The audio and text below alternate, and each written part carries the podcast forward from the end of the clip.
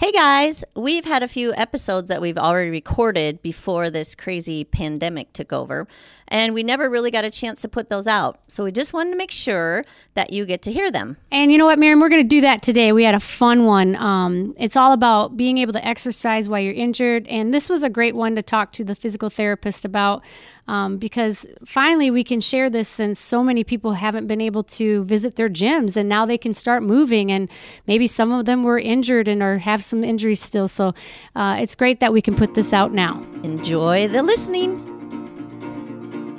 All right uh, welcome. Thanks for listening today. Uh, this is debbie olson. Uh, we're talking about working out with injuries today and it's real because i'm in a boot right now. So that's the hot topic we're going to discuss. Um, I've got some other people here with me today as well. Hey, hey, everyone, it's Sheri Purdy, Merriam Lake, Dan O'Malley. And Dan is our lead physical therapist here with us today. So we are so happy to have you here, Dan. Thanks for coming. I thank you, Sheri. thank you. All right, so we'll jump right into it. Um, you know, we're at a wellness center here, and I'm a physical person. I'm I'm very active, and I'd like to talk a little more about working out with an injury what you should do, what you shouldn't do, and and kind of being smart about things, but how to navigate um, an active lifestyle with an injury. Those are some really good topics. I think a lot of people think that if they have an injury that they can't continue to work out at all. They just stop everything altogether. What you're trying to say is if you slam your pinky in the door and you hurt your hand, should you take the whole week off? Is that what you're saying? so we all have issues with um, things that might not be working properly with our with our joints and our muscles or have aches and pains especially as we get older so what we want to know is what we should and shouldn't do as far as as working out. And like Deb said, you, just because you slammed your pinky in the door doesn't mean you take the whole week or the whole month off till it heals. There's so many other things you can do. And all of us here have had injuries that we've had to deal with, but we just um, work around them. Maybe not so much work through them, and we'll talk to Dan a little bit about that, but work around them and not make them any worse than what they are. You know, and I guess what I I think all of us sitting here at this table can concur that we sometimes do work through things when we probably should rest. Uh, the mentality is when we get injured and we've been working out and we feel good about that, we want to continue to feel good, um, not only for our for our body's sake, but for our mental sake. So it's hard for people who are on a journey of working out and they get injured, or maybe they're in a sport and they get injured and it, it's a lot of mentality to say you can't do that anymore for a while. So how do you get through that? When do you when do you know to take a rest? So I'm going to throw that over to Dan. Dan is a physical therapist and an avid athlete uh, person who works out yourself.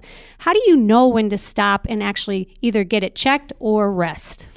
I think what you've got to look at is is the pain that that you're experiencing? Is it is it a normal pain? Is it something that's just a delayed onset muscle soreness something that you normally experience post workout or is it something that's different in nature? Is it something that's sharp? Is it something that's affecting you at certain parts of motion? Um, does it affect your ability to perform uh, a certain exercise or running or jogging um, that's making you alter how you normally would do things? And if that's the case where you're struggling from a pain standpoint to do things, and it's not just muscle soreness, And I think it's time to evaluate. Uh, should you still be doing this activity? Should you see a professional, or is there something different should, that you should be doing right now?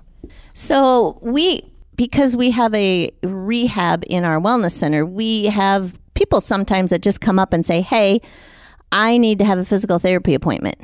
So what do they need to do first? Can they just walk up and say, "I need some physical therapy"? Uh, yeah, they definitely can. So our facility, we do allow direct access. So what that means is, is somebody that comes up and they, they have something that's hurt, they do not need to necessarily go to their doctor off the spot. They can go right to a physical therapist or an occupational therapist and have their injury looked at. Um, if after we do an evaluation, we feel like there's further tests that might be that would be important to be run, or they do need to see their physician, we can definitely refer them that way. Otherwise, if it's something that's fairly straightforward that we can work on uh, as a therapist, we'll continue to get them going and establish a plan of care and try to get them uh, back to their normal routine as quickly as we can. Yeah, and it's just a good reminder to our podcast listeners that every state's different about direct access and even inpatient to outpatient is different. So make sure that before you go to see a physical therapist, you check with your your state, your the clinic to see if that if they do have direct access. You had talked about um, you know if it's if it's something that's a sharp pain that's unusual. I'm not familiar with this pain. I've never had this pain. I think for most people that would be an indicator. Yeah, I need to go in and get it checked if it's super painful for me, if my pain tolerance is high and I think I'm just going to keep doing a little bit here and there, and it continues to be a, let's say, on a scale from one to 10 pain, a five for me, um, but it doesn't increase. Is that a good thing or a bad thing, or should I have rested knowing this is not a familiar pain to me? I think in general, I would say this is something you probably should have should be resting. I, I think you get a lot of people that grew up with the no pain, no gain, and they don't care what type of pain it is, they're going to try to work through it the best they can. And so sometimes something that could be fairly simple to remedy with a little bit of rest or a little bit of the correct treatment ends up being more of a chronic condition and something that's going to affect them long term because they've tried to work through this thing for months and months and months when it could have maybe been better in a week or two. Oh, I, I completely uh, understand that theory right there. I broke my big toe. Uh, a couple years ago and doing I just stubbed it hitting a bottom board. And I came into work that next weekend and I had running club. And I don't know if any of you listeners out there have ever broke or stubbed a big toe or a little toe, but you know the immense pain that it creates.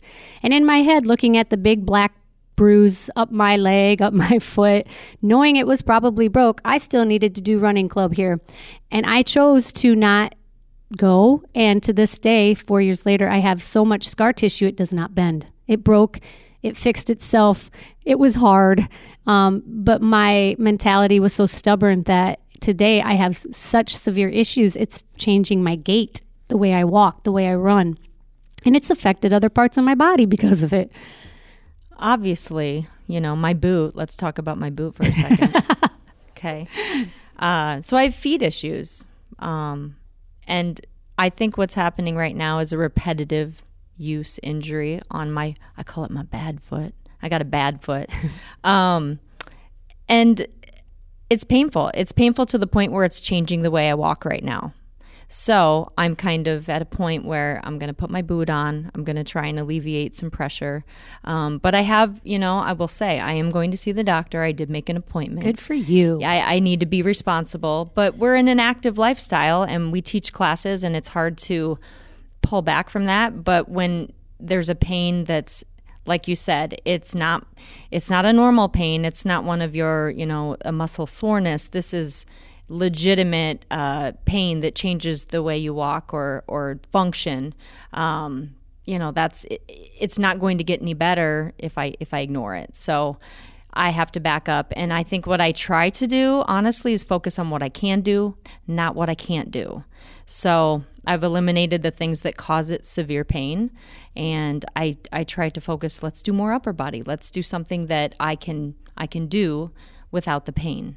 So the moral of the story is don't let the injury prevent you from moving other parts of your body if you're able to, honestly. Yeah. Last year I had foot surgery on the good I call it my good foot now.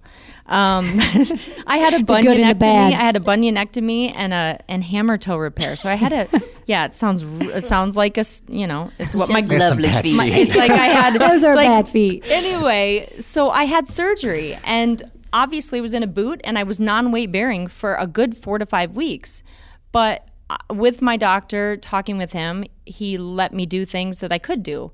No, I didn't put weight on it, but I could I could get myself to the gym. I could um, I could use upper body. I could lift some weights. I could do things that didn't involve being on my feet or things like that. So um, yeah, I, I I could have sat home the whole six to eight weeks, but it would have drove me a little crazy. So I did what I could. So what if you know, Dan? A question for you. Um, what if I'm someone that I, I, I may be an avid workouter is that even a word? Someone who works out a lot. I might be a um, so, an athlete. I might not be an athlete, and someone that just goes out for casual walks. When I do injure myself and I feel that pain. What is the first things that you would recommend to do besides potentially calling your physician or getting it checked out? What are some things that people can do at home while they're waiting? I think the first thing is what we call the, the price or rice principles protection, rest, ice, compression, and elevation. So, first two to three days after an injury, that's probably your best uh, way to kind of hit things on your own. Um, and maybe that will be enough to get things to settle down and you don't need to see a physician. But starting with those things um, and then kind of seeing where that takes you the next couple days. Because a lot of the things that hurt a lot the first day might well be gone in two or three days. Well, and what you were saying before about the no pain, no gain mentality years ago. Now, a lot of th- a lot of times, what we tell our people is you have to know the difference between fatigue and pain. So, if something is just making you tired, you can try and push through that. But if something is hurting, you should never try to push through that. Agree? C- correct, correct. And and like it's been talked about earlier, sometimes these injuries are actually opportunities to develop other areas of your body, or or even to find out why did something get injured. Maybe you do a lot. You're an avid runner. You run all the time. And some of those repetitive injuries have caught up with you. Maybe this is your chance to work on core strengthening or flexibility while letting some of these structures recover. Um, maybe this is an opportunity to work on balance because a lot of people don't have good balance between different parts of their body. And so when I have patients that are struggling with this, because a lot of them do get depressed, a lot of them really want to exercise, they want to get better, but their pain's not allowing them to do so, is to work through that depression. What else can you do? What, what can you do that might help you not only to, to get through this injury, but to protect, prevent it from coming back long term? Uh, well, I have two questions. So, um, you hear the terms. I'm just thinking of our listeners we working in the medical field understand terms and the terms that are thrown out there with pain um, I always I always hear acute and chronic pain. Can you tell the listeners what the difference between acute and chronic pain are? And my next question would be: We've also heard heat sometimes for certain types of pain. When when you mention rice, which or price, which we've which we I think we're all aware of in the immediate, is there ever a time where you would use heat for pain? Typically, heat is something you do not want to put on in the first two to two to three days following an injury because you have an in- inflammation going on. So you're going to potentially make that, that swelling worse, uh, the inflammation worse, and that's why you would use ice. Beyond the three to four days, um, at that point, it is okay to use ice, uh, or I'm sorry, to use heat um, or alternate ice and heat. Um, for a lot of the patients that I work with, uh, maybe they're at least a week, two weeks out, maybe a little bit more. Um, so they might be using heat already. They'll say that a hot shower, warm shower feels good. But now, when you want to reintroduce a, a strengthening program or a, an exercise program, it might be at that point where they might want to use ice directly after that for 10 to 15 minutes. But then the other times of the day when it's just kind of tight or sore, then you could still apply heat to that. And that serious. makes sense because it's about blood flow to the to the the part of the body that you're Correct. using. So that makes total sense. So acute pain means it's always there. Acute pain acute pain means that it's it's the initial injury. So it's happening in the first, you know, two to three days roughly. Sometimes it'll stay a little longer than that, but usually that's more termed subacute. But chronic pain is more those people that have had pain for going on a month or months or even years. And that can be a little bit harder to handle because of the other things that have been affected by having pain for so long. You get weak in certain areas, you get tight in certain areas. Uh, mentally, it's harder to get through some of that pain. And that's where some of the issues that we see as patients come through because of all the other aspects that have occurred beyond that initial injury.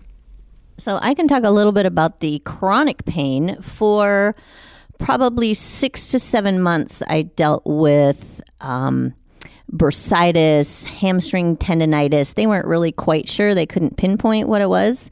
But anything that involved, involved sitting, squatting, any type of movement like that was just horrible. And, you know, like Deb and Sheri and you were active, we have active jobs.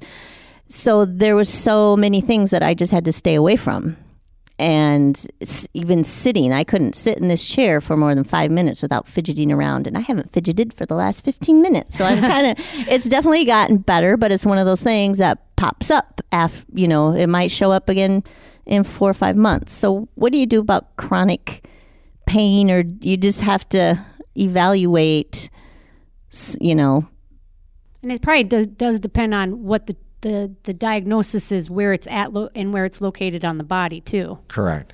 So yeah. I mean, it could be it could be uh, nerve, it could be disc, it could be back. It, you know, depending on what body part you're working at, it can all. You can get shoulder injuries from neck issues, neck issues from shoulder, back. And I think with each chronic pain, you have to look at, you know, how did it start? What have they tried? What has worked in the past? What has not worked at the past?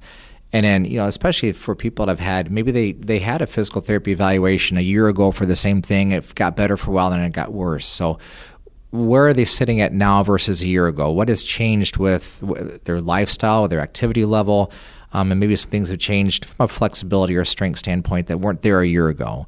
Uh, maybe they had another injury that had happened or an injection that allowed them to get through it. So, looking at each condition uh, individually and, and what they've tried and what they've not tried, and then trying to take that um, based off that. You know, I, I think about the patients that we see here, and I hear you therapists talk about this quite often. That you know, back pain's a huge, huge one that we hear Yeah. a lot. People having a lot of back pain associated to various reasons, whether they work out or not, um, because of an injury. It, do you often find that the injury was caused by something else other than the direct hit? I mean, you know, like it came from another like weak core or something else. And and that's true, and that that happens with a lot of back pain. It, it's not the one time somebody reaches down to pick up the paperclip off the floor or the sneeze. It's a lot of stuff that's happened prior to that that has put their body or their disc in that position to have that injury happen. And, and the first thing we really look at is their posture, um, seeing how they how their pelvis is, is aligned, seeing you know how much curvature they have in their spine? Are, are they overweight? What other things are coming into play that may have put them in that position to do that? And then the important thing is not only just to educate those patients on, you know, what, what their injury is, why they got the back pain, is what can they do to prevent that in the future? Um, we love having people come in. We love to teach them. We want them to be able to, to address these situations in the future on their own, if at all possible, by, by being well educated on, on their condition and what they can do to prevent it and to keep it um, keep their bodies in the best shape as possible going further. You mentioned at the get go too, Dan. Um, I think as, as people who get injured, whether they're like I said, an athlete, a non-athlete, someone who works out, someone who doesn't work out, I think that you mentioned in the very beginning that we all associate exercise with cardiovascular and strength training, but you you made mention of flexibility. Can you talk about the importance with injury prevention for with flexibility? I think a lot of people um, don't probably stretch as much as they should, uh, and and I think that's one of the areas that you know, myself included. I, I now that I'm older, I'm realizing the importance. You can't just go out and run, you know, six to eight miles and not stretch before or after a workout. Uh, but educating the patients on why it's important to stretch to keep those muscles tight so that when you're moving, you go through a full range of motion. You're strengthening something through a full range of motion, so you don't have those injuries where you're you're straining in those muscles or tendons or straining or spraining the ligaments. Um, and having good balance between is important as well. All right, so I got to throw this. This is kind of out of left field, but I have listeners out there, I'm sure, or we have listeners out there that are probably thinking, um, okay, well, I see these tapes on these athletes sometimes, and with the Olympics coming up, we're going to see it all over the place. Are those cupping marks? Um, or so, can you tell people about kinesio tape, what it does for injury prevention, or when you have an injury, when you need it? Because now you see it on every store shelf. You see people of all ages have it on. Does it work? Does it not work? Is it dependent on who's putting that tape on? There is a lot of research that shows the benefits of kinesio tape. I was a little skeptical when it first came out, um, but I've gone to courses, I've seen the literature. There is a lot of research that shows the benefits of, of using those, um, not just for preventing injuries, but to help recover injuries. And it, it does matter to some extent, uh, especially with certain tapes, on who is applying and, and how it is applied. Uh, because if it's applied, you know, too tight or too loose, it's not going to do the effects that you want it to and, and the big effect, or the big, I guess, effect that it's trying to do is by applying it in a certain manner, it will kind of pull the skin and the fat and the fascia away from the tendons and muscles to allow improved blood flow to an area that's either you want it to have it work better or you're trying to have it heal. Um, so yeah, I think I think kinesio tape is a great way to help recover or prevent an injury, um, but it does depend somewhat on, on how it is applied. I so love Dan, it. can you tape my whole foot? When we I might be able to And do that can you for tape you. my entire leg? um, yeah, I mean, I, I personally have had therapists put p- kinesio tape on my f- my ankle, my foot, my my buttocks, back area, my shoulder, um, and I've found great. I, I found that it's helped me a lot with pain. It's helped me with mobility, just being able to move a little bit better. And it also creates a little of awareness of you can't go past that point of range of motion as well you know so i i, I kind of brought that up because i've heard people say oh it probably doesn't work it's just for show but i personally can attest that i do think it works and I've seen that in the clinic too. That it does work really well, and it's, it's something just another another thing in our, our tool bag that might help somebody get through an injury. And then okay the last one i got to ask because my son's a baseball player and they ice the arms and they do all these these things for you know afterwards and um my my neighbor is was asking me one day about what do you think about ice baths? What what after post workout so i'm just curious to know what your opinion is on ice baths. I've done the research and it goes both ways. The research that I've seen um, is actually that it's beneficial, um, especially after you know any kind of a workout or a run. It, it, the ice baths are great. Um, they're a little chilly. They're cold. It, they kind of shock you a little bit the first time you're in it, but uh, again, the research that I've seen lately is, is they are beneficial. And you know, for your son being you know, younger, especially those people with ages 11 to 15, uh, the youth, this is going to be an important time where they're going to want to keep an eye on their bodies because they are changing so much. And so, icing and not overdoing activities will be very good for people starting a new sport. That's what I thought. I just thought I'd ask the expert because I wanted to make sure if I dip my son or if my son's dipped into a bathtub That's that's, ice good. cold, that it made sense for him to be in there. No, that sounds great. All right. Well, you know what, Dan? I, we all so much appreciate you coming in and speaking to us. Uh, your expertise is so valuable, and I know our podcasters appreciate it because I would. I would bet that most everyone's been injured in their life and can take some of the information you had and use it for their future uh, injuries, potentially future injuries. So, and mine too. So, with that being said, I think we're going to wrap up, guys, and uh, call it a day in this podcast event. So, thank you for listening. And um, Debbie, Merriam, and Dan and I appreciate you guys listening to us, and we'll see you next week.